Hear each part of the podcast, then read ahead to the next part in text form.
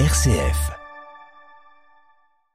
Merci d'écouter RCF, il est 9h. Le flash, c'est avec vous, Pauline de Torsiac.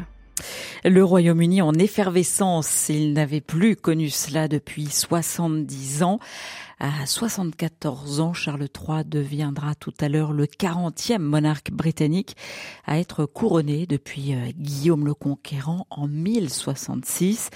La cérémonie euh, débutera dans deux heures à l'abbaye de, Westminster.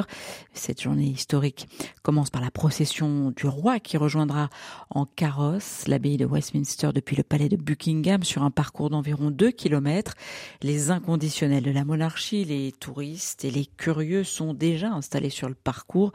Certains campent même euh, depuis euh, plusieurs jours aux abords du palais. 2000 invités vont assister à la cérémonie. Ils ont reçu un carton d'invitation. Ce sont des dirigeants du monde entier, des têtes couronnées et des membres de la société civile. À la veille de son couronnement, le roi Charles III a reçu hier des invités prestigieux à Buckingham Palace. Il était accompagné du prince et de la princesse de Galles, William et Kate. En France, Elisabeth Borne convie les syndicats à Matignon les 16 et 17 mai prochains. Objectif, tourner la page de la réforme des retraites et préparer les prochaines réformes liées au travail. Alors la particularité de ces rencontres, eh bien, c'est que la chef du gouvernement a décidé de recevoir les dirigeants des principaux syndicats en tête à tête. Pour l'heure, les syndicats conviennent non pas dit s'ils acceptaient ou non l'invitation. Les syndicats de police euh, seront quant à eux reçus à l'Élysée le 12 mai prochain. Ils réclament en urgence une loi anti-casseurs. Dans une lettre adressée à Emmanuel Macron, ils assurent que les policiers vivent une situation apocalyptique face aux violences qui émaillent les manifestations. Dans ce contexte, la commémoration lundi de l'armistice du 8 mai 45 sera placée sous haute surveillance à Paris.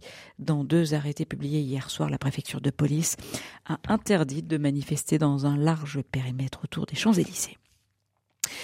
Le conflit qui déchire le Soudan depuis trois semaines risque de plonger des millions de personnes dans la faim, selon les Nations Unies. Entre 2 et 2 millions et demi de personnes supplémentaires pourraient souffrir de malnutrition aiguë dans le pays. Les affrontements entre l'armée et les paramilitaires ont déjà fait plus de 700 morts et 5000 blessés et des centaines de milliers de déplacés.